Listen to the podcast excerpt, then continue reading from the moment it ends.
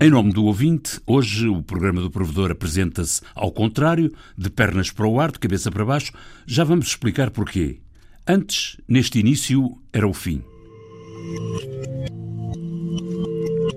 A música do genérico do programa do provedor do ouvinte é da autoria de Rogério Charras, interpretada pela guitarrista portuguesa Marta Pereira da Costa e pelo contrabaixista camerunês Richard Bona sonorização e montagem João Carrasco, ideias e textos Inês Forjás, Viriato Teles e João Paulo Guerra.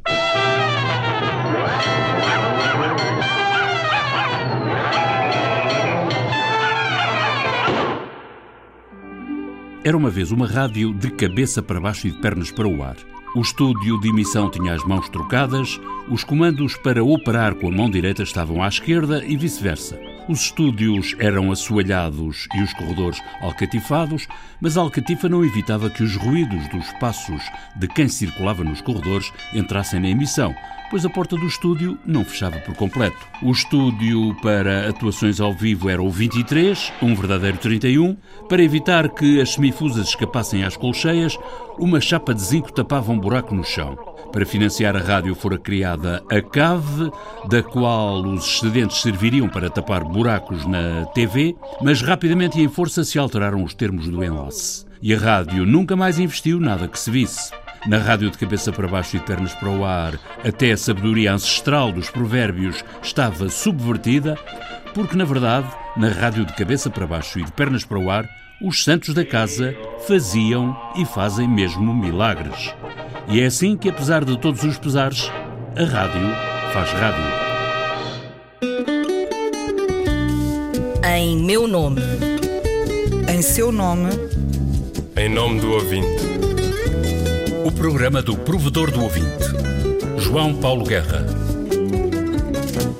Nesta edição, o programa do provedor guia os ouvintes pelos interiores e exteriores da rádio do Serviço Público. Os protagonistas, mais adiante, serão Nuno Isidro e José Carlos Teixeira, técnicos de som a cumprirem diferentes funções na rádio. Sou José Carlos Teixeira e neste momento estou a coordenar a equipa de exteriores e captação da rádio. E o Nuno? Olá, eu sou o Nuno Isidro, desempenho funções a nível na área de estúdios, inclusivamente na área de exteriores. Acabo por dar suporte a todas as áreas técnicas de áudio quando sou solicitado. Mas para começar a conversa, temos à nossa frente, do outro lado da mesa, no Estúdio 7, Maria João Dias Ribeiro, responsável da área das operações rádio da RTP em Lisboa, Sul e Algarve. Se é difícil, ah, é. Sabe se a rádio tem algum santo padroeiro?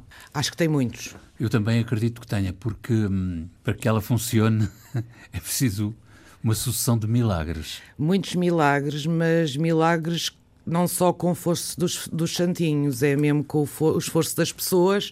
Eu acho que aqui os santos dão-nos uh, resiliência, dão-nos motivação, dão-nos força para lutar contra as nossas contrariedades do dia a dia. E depois temos o equipamento. Temos, ainda temos, uh, ainda temos algum equipamento, ainda temos algum mobiliário, mas de facto completamente desajustado aos dias de hoje e para onde deveríamos caminhar. Completamente desajustado. É desajustado. Essa, é essa tanto o equipamento como o mobiliário. E muitas vezes o mobiliário com o equipamento não Exatamente. se ajustam. E depois de falarmos da tal rádio hipotética de cabeça para baixo e de pernas para o ar, onde, apesar de tudo, os santos da casa multiplicam todos os dias os milagres da rádio, Começamos a conversa com a engenheira Maria João Dias Ribeiro, da Operações Rádio, na Rádio e Televisão de Portugal. Nós, eh, até 2004, éramos uma rádio, hoje somos outra e amanhã seremos outra, com certeza. Enquanto na mudança do Calhas 2 e do Calhas 10 para as Amoreiras houve um projeto e tivemos tempo e tínhamos condições monetárias para essa transformação, em 2004, que começou antes, portanto, quando mudámos para aqui, não houve tempo nem dinheiro. Portanto, a única coisa nova que foi projetada para a rádio foi a central técnica. Portanto, todo o outro material que existia instalado nas Amoreiras foi replicado e foi montado aqui. Ou seja, as, as, condições do mobiliário são as mesmas que tínhamos nas Amoreiras e que nas Amoreiras resultavam brutalmente. A seguir, algum material morreu em combate no seu dia a dia. Compraram-se novas mesas, no caso dos estúdios autooperados, das emissões e de algumas gravações, porque nem todos ainda foram substituídos, e também por questões monetárias. Acabou por se adaptar o material técnico ao mobiliário. E assim se fazem as coisas na rádio do serviço público. Adapta-se, improvisa-se, desenrasca-se. Porque, pasme-se, conta Maria João Dias Ribeiro, que nesta rádio com esta responsabilidade, a responsabilidade do serviço público, os estúdios e as operações rádio funcionam sem orçamento. Eu sou de uma área que não vive de orçamentos. Eu solicito equipamento e depois a Direção de Engenharia e Tecnologias, perante os pedidos feitos pela minha área e pela área toda da Direção de Produção da Produção Técnica, que tem a área da produção TV, da, das operações TV e das operações rádio. Portanto, na direção preparamos um, uns pedidos técnicos e até enviamos propostas dos equipamentos que é necessário termos neste momento depois, claro, temos que respeitar a lei da contratação pública. Portanto, isto leva imenso tempo. E dos pedidos que, sem orçamento, sobem o elevador da ajuda, a maior parte nem sequer merece aprovação. Quais nenhums. Eu posso dizer que neste momento, de todos os pedidos que eu fiz, e foi substancialmente para a nossa equipa de exteriores, porque realmente os nossos equipamentos estavam mortos, Tive há dois anos uma boa resposta, mas a resposta não foi no todo. Portanto, se eu pedia duas mesas de mistura ou três, veio uma. Uh, se eu pedia X microfones, não vieram todos. Por questões orçamentais. E porque depois, infelizmente, como todo o material da casa está envelhecido, de repente há uma avaria tal que não tem recuperação e o dinheiro vai ser desviado para recuperar essa avaria, como o caso dos emissores da torre aqui da Marinha. E, portanto, esta rádio que tem um contrato de serviço público é uma rádio equipada e mobilada uh, ao estilo Amoreiras anos 80 e anos 90 e que se abalança para uma época digital para a qual não estará provavelmente equipada. Não, não está de todo. Não está de todo. E o problema é esse. A rádio sofre todos os dias. O Estúdio 7, onde gravamos esta entrevista com a engenheira das operações rádio e onde se ouvem as cadeiras a ranger na entrevista, foi entretanto promovido transitoriamente a estúdio principal da Antena 1.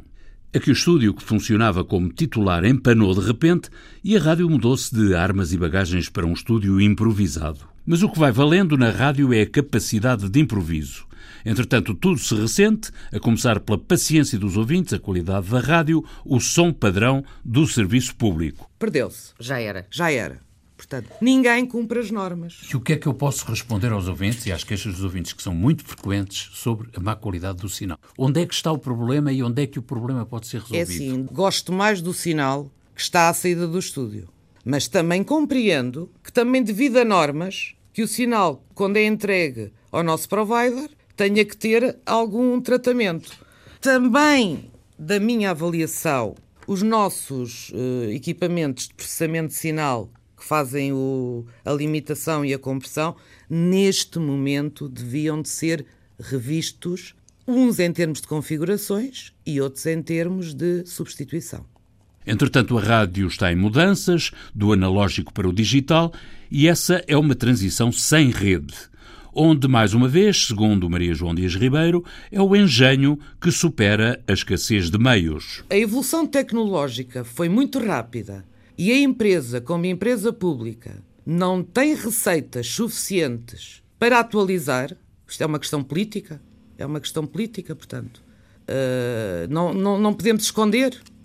O que é que nós temos que fazer? É ter recursos e recursos e recursos para que o ouvinte não sofra como nós, porque sofremos muito, se calhar mais que o ouvinte, quando ouvimos certos conteúdos no ar. E como é falar que as pessoas se entendem, ao cabo da conversa encontramos resposta para a primeira pergunta. A rádio, com efeito, tem santos padroeiros, são os santos da casa, as pessoas da rádio que fazem milagres e superam todas as carências. Em primeiro lugar, são os nossos colegas que nos deram a formação no Calhas. Sem eles não éramos ninguém hoje, ou não éramos parte. Depois é, é, é a nossa resiliência em procurar eh, estudar, porque a empresa também uh, há formação, mas eu infelizmente não consigo pôr a minha equipa em formação, porque se eu não tenho equipa para trabalhar, não tenho para pôr formação. Perante a radiografia aqui apresentada pela responsável pelas operações rádio, o grande mistério do serviço público consiste em saber como se pode fazer rádio com estúdios a desabar torres a cair, antenas de costas para os ouvintes, emissores a um quinto da potência, sem investimento e com meios dizimados pela austeridade. Na corda bamba, é assim que trabalham os técnicos. Não é fácil. Isto não é sustentável em nenhuma uh, rádio do mundo. Eu às vezes dá-me a sensação que estamos a, a lutar dentro da própria casa. Uma luta diária, 24 horas por dia, 365 dias por ano. Monta, desmonta, monta, desmonta, monta, desmonta. Nuno Isidro explica. Batemos diariamente com integração de mobiliário desatuado, bem como inclusivamente de equipamento que já está ultrapassado. José Carlos Teixeira dá um exemplo. Como a evolução tecnológica é, é muito rápida, às vezes até temos receio de mandar uma mesa para a manutenção por o problema de uma via, porque depois a gente já sabe que não vai haver componentes para isso e vamos ficar sem a mesa completa. Outro exemplo, o estado do estúdio que recebe as atuações ao vivo. Vão ali as grandes estrelas da música portuguesa e ficam estupefactas com o som que a gente faz e com as condições que ali estão. Até uma placa no meio do chão, não é? É precisamente porque faltam lá uns tacos no chão. Assim está a principal sala de visitas das rádios do serviço público, à espera que o investimento saia da gaveta. Portanto, ia ser feita ali uma coisa a sério e, entretanto, dissemos, dá-se a vez a outro estúdio e troca-se o som no outro estúdio. O problema é que esse projeto há três anos continua na gaveta e por realizar. E então nem fizeram uma coisa, nem fizeram outra. Fora de portas, nos exteriores liderados por José Carlos Teixeira, a situação é esta. Os exteriores não estão dados só à captação de música, estão dados desde uma reportagem a um relato de futebol, a uma transmissão de uma ópera, portanto, há muita diversidade. Daí não ser muito fácil uh, a aquisição de material. No entanto, conseguimos responder aos pedidos, eu diria 99% dos pedidos. Com tanta guitarra para tocar, os santos da casa dedicam-se ao milagre da multiplicação. Nós temos um quadro técnico com seis pessoas só neste momento nos exteriores há cerca de seis anos éramos 12, portanto estamos reduzidos a metade. Nuno Isidro assina por baixo. As equipas estão, desculpa a expressão, à pele. É assim que a rádio do som cuidado e da escuta confortável é agora coisa do passado. Muitas vezes há conteúdos que são transmitidos que não estão em condições de serem reproduzidos. Há sempre uma intervenção técnica, mas é corretiva. E é assim que, na radiodifusão portuguesa, o presente ainda está no futuro. A realidade é esta. Um estúdio de rádio não é só um estúdio de rádio. Neste momento é um estúdio, inclusivamente, onde se produz conteúdo de vídeo. Temos que ter uma panóplia de, de equipamentos e de condições técnicas que nos permitam produzir conteúdos relativamente às diversas plataformas. José Carlos Teixeira situa no tempo o princípio do descalabro. Teve a ver com a junção com a RTP. O desinvestimento começa aí. Hoje falta quase tudo à rádio, a começar pela estratégia. Fazia muita falta, mas mesmo muita falta, um plano de estratégia uh, à empresa que acho que não tem. Não sei se é derivado à política, porque há sempre muitas mudanças, financeiramente tem de certeza até porque a estratégia de, das próprias compras de material devia ser bem feita. José Carlos Teixeira insiste neste ponto. Todo o material que pedimos é só e por único motivo: qualidade. Nós queremos entregar um produto com qualidade e, contrariamente a alguma política que se tem vindo a utilizar nesta casa nos últimos anos, tem-se vindo a deteriorar essa qualidade com o material que se anda a adquirir. E a estas contas de sumir, Nuno Isidro soma as contas do outro Rosário. Eu respeito as decisões das administrações onde estamos, nomeadamente de fechar as ondas curtas, de reduzir a onda média. Agora estamos com um problema, inclusivamente dos próprios emissores de frequência modulada, da FM. O que é certo é que temos vindo a assistir a um dilapidar do serviço de transmissão em várias frentes. E eu só queria deixar só um alerta. Quando deixarmos de acompanhar ou de investir na base, que são os estúdios, e na captação, não sei o que é que pretendem fazer mais. Porque, seja por onda média, por onda curta, por FM, por internet, quando não temos uma base sólida, funcional, estruturada, moderna, não sei realmente até quando vamos conseguir manter a destreza técnica para poder uh, desenvolver um trabalho minimamente aceitável. Diagnóstico feito de paliativo em paliativo, a rádio continua viva, mas nos cuidados intensivos. A repórter Inês Forjás ouviu José Carlos Teixeira e Nuno Isidro, técnicos de som, o primeiro coordenador da equipa de exteriores e captação da rádio, o segundo em funções na área dos estúdios. São homens e mulheres assim os santos da casa que fazem todos os dias o milagre da rádio do serviço público. Já passaram mais de três meses desde a tempestade Ana. Na região de Lisboa, este programa continua a ir para o ar através de uma antena provisória e de emissores FM de 2 kW em vez dos habituais 10 kW, à espera de 150 mil euros. Em meu nome. Em seu nome. Em nome do ouvinte. O programa do provedor do ouvinte. João Paulo Guerra. Thank you.